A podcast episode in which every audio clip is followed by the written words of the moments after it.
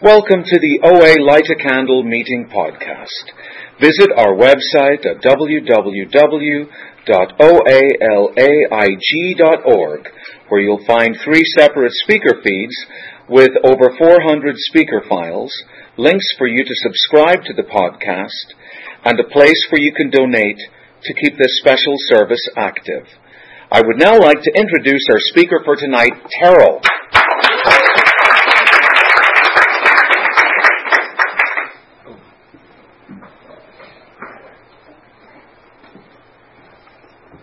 Hi, I'm Terrell. I'm a compulsive overeater. Hi, Terrell. Anyone notice Mickey's voice changed when he spoke for the podcast?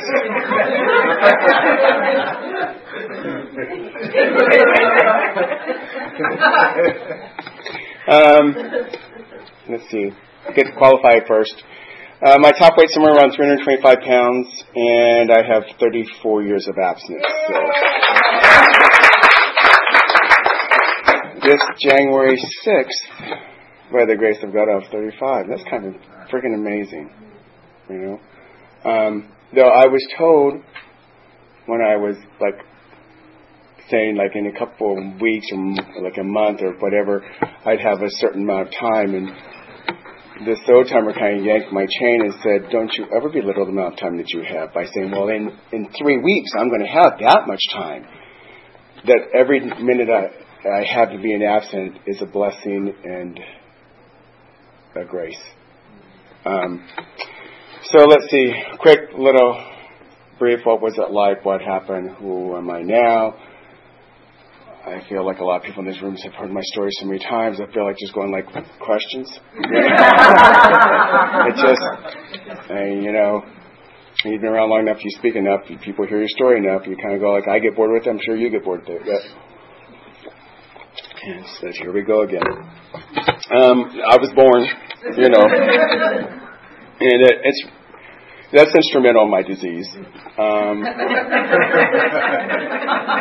maybe not that I was born, but who I was born into, who was the family I was born into. Um, I was born into this dysfunctional alcoholic family that had heroin, heroin addiction, compulsive spending, um, just, I mean, did I alcoholism? Did I, um, compulsive overeating? Just, you know, from the get go, all I knew how to deal with life was to eat. I discovered a fudgesicle at age four, and it made my life better. And I didn't have those tools that I hear other people have, or I listen to my normie friends, and uh, I always say this: there are normal people out there. If you do buy, if you go with that party line, says, "Oh, no one's normal." Oh, yes, they are. But if you're in your disease, you don't like them. They make you feel less than. They make you feel worse than.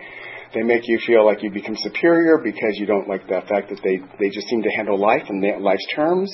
It makes you crazy. So we avoid normal people when we're in our disease. But there are normal people out there. I seem to find a whole group of them now to associate with, and it's kind of nice. The healthier I get, the healthier my friends get. Um, but anyway, so what happened was, I, I mean, it was I, I didn't have these tools for living. I mean, I really did not have any tools for living. And there was this, you know, I hear modern terms of I didn't feel safe, abandonment, um, all this type of stuff that all I know is uh, my stepfather was saying, you know, I'm going to throw you and your fat ass kids out of my house. I remember hearing, you know, Terrell the barrel, don't go too near Niagara Falls. I remember hearing, you know, just the ridicule, going coming home and crying from the from the school because it was so hard, and not having a family there to to welcome me back and go like I'm sorry, you know. Back then it was called I don't know if it was called bullying, but I was bullied because of my weight because um, um was a little uncoordinated because I didn't wasn't in connection with my body. Um, maybe I might have been a little effeminate. I turned out to be gay, but I don't know if that was. But that was one thing. You know, I was picked on, just mercilessly, and all I knew to do was to eat. I didn't. I didn't have any other tools. I mean, I didn't know. I would express it. If I expressed it to my mother, it was very clear it was a bother to her. That she was too busy trying to make to earn a living or whatever. It interfered with her life. Um, and all I did was eat. That's all, I, that's all I needed to do. And, you know, our literature says that we eat because we like the effect that it produces. And what food produced for me was this sense of that I could breathe and I could just literally go, oh God, oh God, I'm okay if I just have my food. And the problem with having the being a compulsive eater and having food as your addiction and your as your drug of choice, it's readily available. I could, I mean, it's within the pantry, um, and I it showed the wreckages of my disease, 325 pounds. It's not because I liked um, dried spaghetti, which is my binge food of choice, because it was the only thing that was not counted in my house. Ice cream was measurable, bread was measurable. There was things that were measurable, and my uh, my brother, who right now is probably about 300 pounds um, and probably about two inches shorter than I am. So where there was two of us in that compulsive eaters in that house with non-compulsive eaters, eaters, but an alcoholic fa- stepfather who would go in a week later wanting to find the ice cream that was in the refri- freezer from a week ago. And you got two compulsive eaters attacking that ice cream, sneaking it. I got news for you. He would get very upset that there was no ice cream for him. I'm thinking it was in there a week. What do you expect? You know, seriously, it's in there a week. Like after a week, you know. the fact that everyone in this room kind of laughed, that means that you're a sneak eater. I mean, when when we all raise our hand that says I'm a compulsive overeater, it means so much. It doesn't mean that I have this abnormal relation with food. It has that means I have an abnormal relationship with myself, that we're, I'm a perfectionist. I live in a black and white world. You don't treat me right.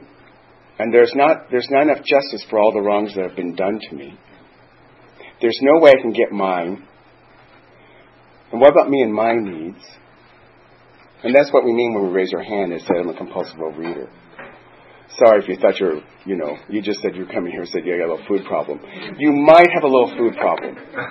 You might you might be a heavy eater, which means you don't use food to, to coach your feelings and, and means you don't use food to make yourself to make make life beautiful. So life is beautiful. I mean that's what it kind of like it just makes me I mean that's what we did with food. And that's the reason why I believe that I never I never yo-yoed. I just gained weight. They told me when I was a kid that if you want to lose weight, push your way, push yourself away from the table. That was the best exercise. Push yourself away from the, or do a push-up away from the table. But why would I give that up? Why would I give up food? Give me a good reason why I would give up food. There is no good reason why I would give up food. Not when it's my comfort, my solace, my everything. Why would I do that? unless you give me something in exchange, because I'm not stupid. I needed something in exchange for what I was giving up. So even though the problem was becoming, the compulsive overeating was becoming a problem in my life, and the, the, way, the fact that I weighed 325 pounds was a problem in my life, it was still the solution to the problem. So the solution to the problem was the problem, which caused another solution to the problem, which is the problem, which caused another solution to the problem, which is the problem. I didn't quite get that, that the problem, the solution was the problem. I just knew that the solution made me feel better for right here, right now. That's all I needed, right here, right now. I don't care about tomorrow. I don't care. I just, I just got to feel better now. I just need to take the edge off now. Sounds like a heroin addict, but you know, so be it. So, what happened? I came to um, Overeaters Anonymous when I was 17 um, in 1973. I, uh, at my first meeting, there was this man who said he lost 100 pounds and kept it off. And I believed him, which gave me hope. But there was all these steps. No, not for me. Not for me. My sick alcoholic parents needed the steps. By, they, by the way, they had gone to AA, and that's how I came into OA. My sick alcoholic parents needed the steps, but not me. I just need to lose a little weight and get a few friends, and life would be wonderful. Just lose a little bit of weight, become more popular, and life will be wonderful. You um, you talked about God. I didn't. No, not in my life. I know what God does. He get, he makes me 325 pounds. He gives me sick alcoholic parents who drink and fight. He curses me for everything I ever thought and did, and I'm a horrible person at age 17. I think I'm the worst person on the planet. Which um, I had never, I well, maybe robbed some candy, but I got caught at the liquor store. I was stealing from my mom's purse and coins. I lied just to because I bought food, but I wasn't this horrible person. I hadn't killed anyone. I hadn't done anything that was irreparable. But I was the most god awful person in the world. Part of it had to do with the fact that I knew I was gay at a very early age, and therefore I was raised Baptist. I knew that God hated me, and therefore there was no reason for me to even try to become friends with God because God was going to scorn me. Um, because I couldn't stop the thoughts. The um, but she offered me a food plan also. It was on a gray sheet of paper, and that food plan worked quite well. I lost uh, five, uh, 30 pounds, I mean, 125 pounds in about five months.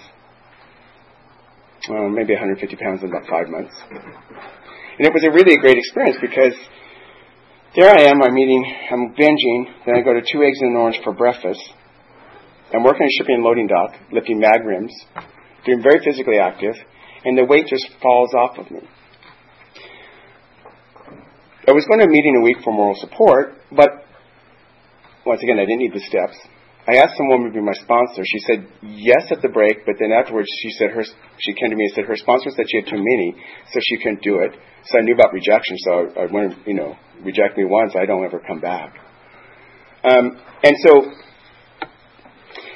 I had all these newfound feelings and emotions because I was thin, and people were paying attention to me, and I got cop Like, how dare you? You didn't pay attention to me when I was 225 pounds. Now you're talking to me. What's wrong with you people? And so I got this resentment and I got grateful for that, that I was thin, and I, I went out. You know, that's what happens to compulsive eaters if they're not working a 12 step program and they got emotions and feelings. There's nothing, there, we have no choice. We, we, we start binging again. Or whatever it is, whether you start restricting, whether you start, you let eat less, whatever it is with your, that abnormal relationship with food that will take my brain away from where I am right here, right now, and go someplace that says, oh, well, I'm, once I become thin, then everything's going to be wonderful. Well, maybe if I just get that donut, then I'm going to get my donut. Then my mind goes all these other places besides focusing in the present because I think the present is too painful. So I, um, so I, I, I got back up to 250 pounds, came out of the closet, didn't eat over that, vanity kicked in, so I started losing weight so I could lose some, start being boys. It's amazing. You know, I always say the first time you get abstinent, you can get it for whatever reason you want. Get a man, lose a man, get a job, whatever, wedding dress, prom, whatever. You can, that first time we can get abstinent, there's a lot of multiple reasons why. If you lose that first one, the only reason we get abstinence is because we want, we want to know how good abstinence, we know how good abstinence feels.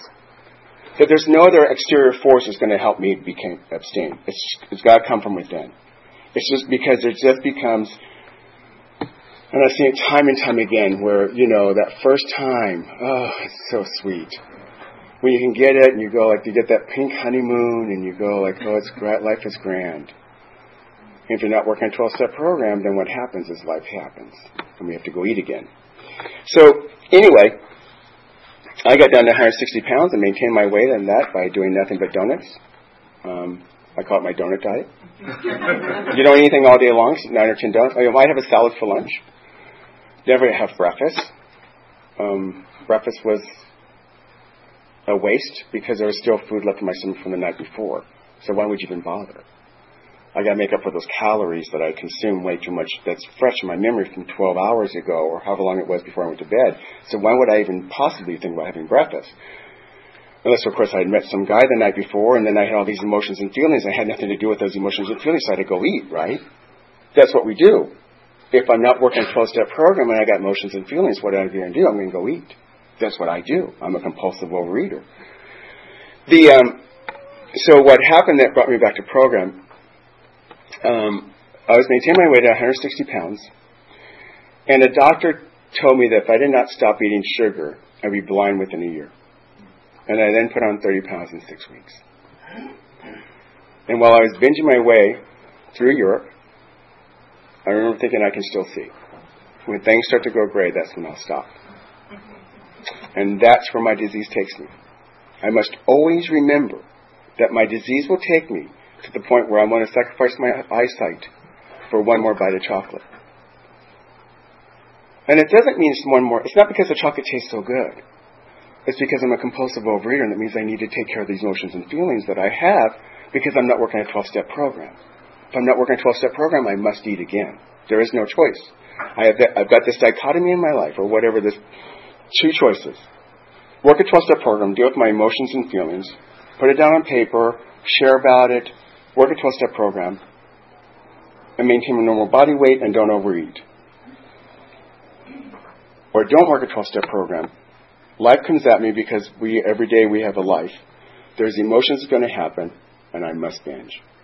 Those are my two choices. It's very clearly laid out for me in my program. This way, I believe the 12 Overeaters Anonymous puts it. I must binge if I do not work this 12 step program.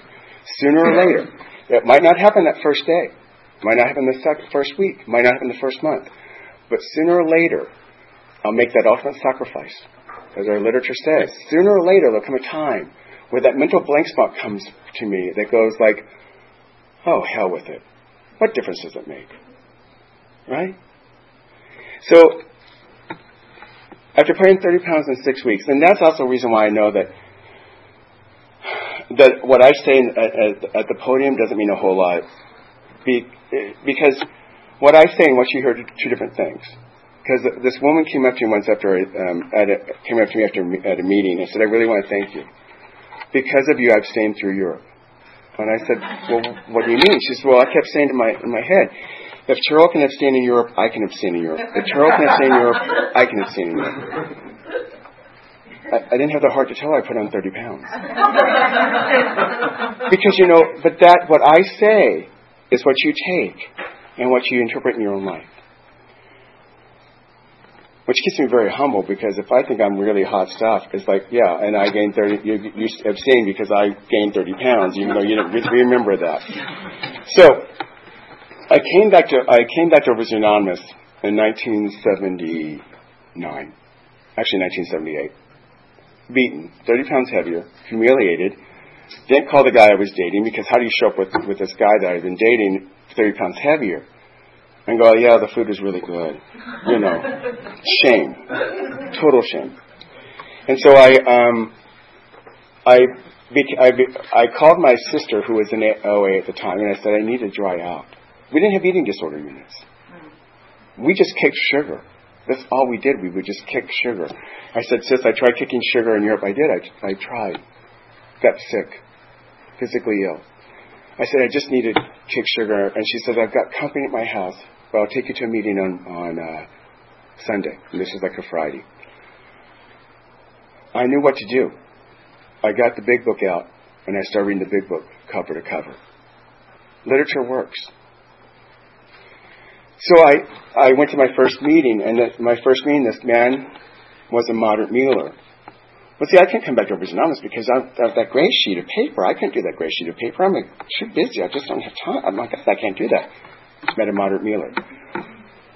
Well, I'm a guy. You know, when I came in Overeaters Anonymous, it was all housewives. Was a guy leading the meeting, and had some time. Well, I'm gay, so that I can't I can't do Overeaters Anonymous because they don't like gays in Overeaters Anonymous. Kind of find out there was a meeting every night at the Gay and Lesbian Community Service Center in Hollywood.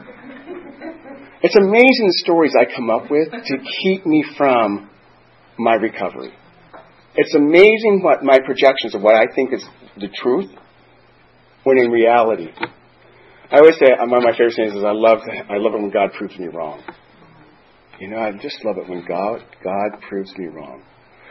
So I I came back to Overeaters Anonymous and I became an active member. I started going to Gay and Lesbian Community Service Center every night, got a fellowship, just became a really good member of Overeaters Anonymous. Started, got a sponsor, um, started sponsoring someone. And three months in, I went to my sponsor and I said, you know, I'm sick and tired of being in this room full of fat ass people. I'm sick and tired of being told what I can and cannot eat, what I can and cannot eat. On a Friday night, when we be out dancing with the boys in Palm Springs, I, mean, I do not want to be some, some damn meeting at Cedars-Sinai Hospital called Billions. and and I was ready to leave. I mean, I, I had left. I'm done with you folks. The bottom line is I don't want to be you folks. I don't want to be a compulsive overeater. So if I don't associate with you, I'm not one. Right? That's the bottom line. If I don't associate with you, I'm not one. So I, so I left my sponsor. Oh, uh, my sponsor said some magic words and I always like to pass these on. He said, Terrell, remember, you're leaving us. We're not leaving you. If you ever want to come back, we'll be here. My comments, thank you for sharing.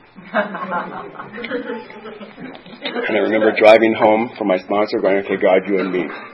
I'm going to, I'm going to, I'm going to, to hell with ovaries and Anonymous. I'm going to eat what I want, when I want. We're going to go have a good time. We're just going to go have a life.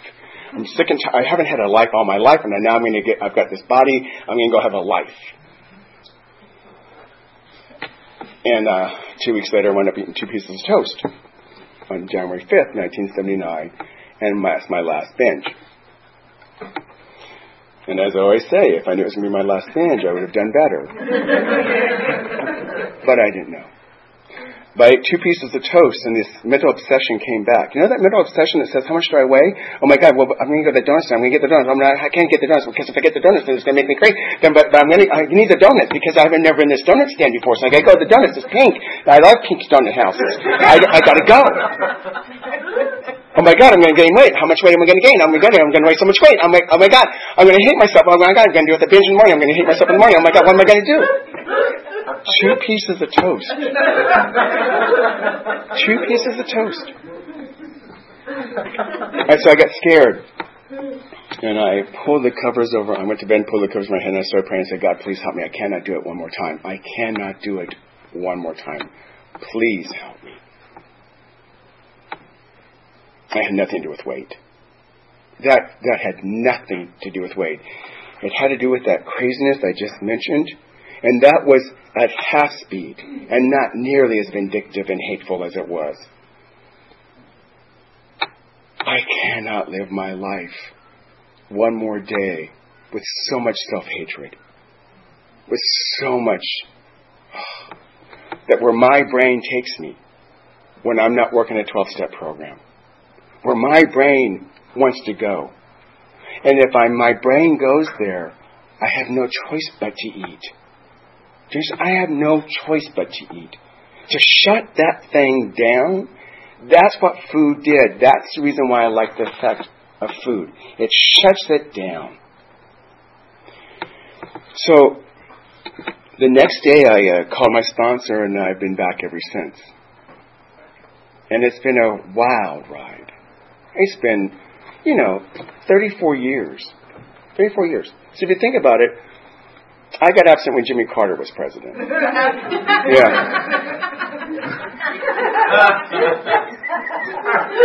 you know, at at at, at uh, um, at the birthday party, which you're all going to go to, right? Yes, you're going to go to the birthday party. Um, not just for you, but maybe for someone else that you might run into there that you sit with and talk to maybe just to show up that yes, there is an LA intergroup and that we are vibrant and that we do have a, a birthday party that we, and also maybe just to support our intergroup so that you can, we can pay our bills because if we don't have a birthday party, we don't pay our bills and there's very possibly if there's not enough volunteers, we don't pay our bills, then we're going to shut down the LA intergroup office, then we'll be like other intergroups where it's going to be by, God knows, we'll have to fire someone or, you know, fire our, our person who works there. Anyway, I digress. Um, yeah, I worked. I sit on the LA Intergroup board. That's why I know about it. Um, this this uh, on, we're changing the Sunday night format or Saturday night format. There's not going to be a dance. Seems like those just weren't popular anymore. And then there's always this whole thing about like, well, do we play this music or that music? Do we do this or do we that? So now we're going to have an old timers panel. So people over 25 with 25 years, 25 years or more. There's about 10 of us that was going to be up there speaking. And I was going to call it dinner with the old folks. but, yeah, Jimmy Carter was president. Um, anyway, let's see. So, I've been through so much abstinently. Do you understand? I mean, 34 years, I moved to Texas, moved back from Texas. My sister died, who was the most important person in my life, who my world revolved around. She died when I was 20 something years abstinent, crushed me, wound up in the fetal position on my bedroom floor. Um, found I was HIV positive back when you thought it was going to, was a death sentence, where I really thought I was going to die, maybe next month, maybe two months from now, but didn't know how, how long I had to live. Um, family members die, you know, just uh, got fired from a job. The most difficult thing for me, though, is when I pick up, make a phone call to some guy I just met and said, Hi, this is Terrell. We just met uh, last night. Can I give you a call? Give me a call. That will make me eat more than anything else in the world. When my grandmother died, I knew I couldn't bring her back to life. I knew it was, it was like, okay. But when I made myself vulnerable to this man who I didn't know, who was just, I was exposing myself, and he had the power to take my breath away because he, I gave him that power, that makes me want to eat more than anything. And I've had to walk around the floor and shake it off, just shake it off. There's so much that life has to offer. And the wonderful thing about this program is that what this program has given me,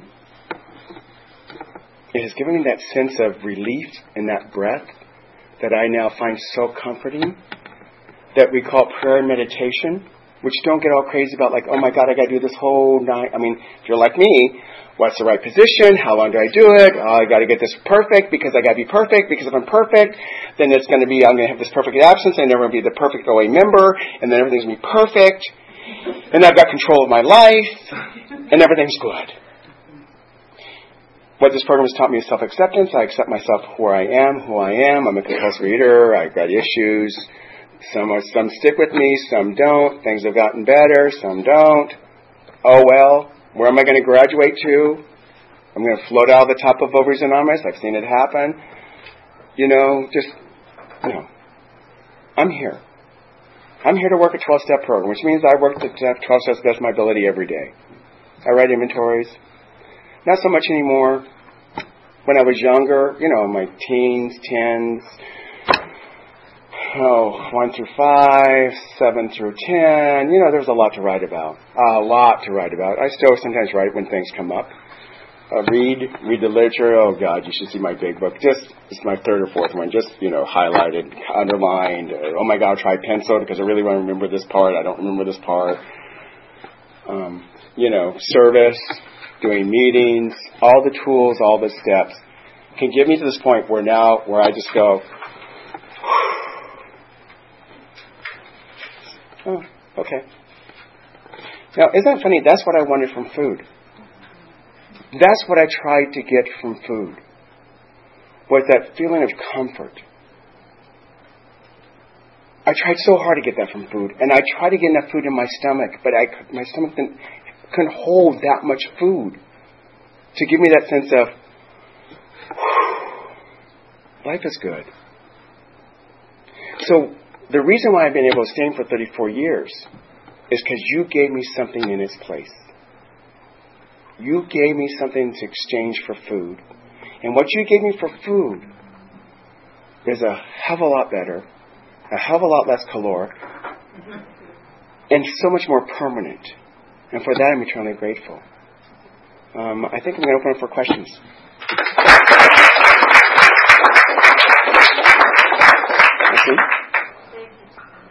Uh, uh, the question was, uh, I didn't. I was disconnected from God as a child. When did I develop this relation from God? At what point?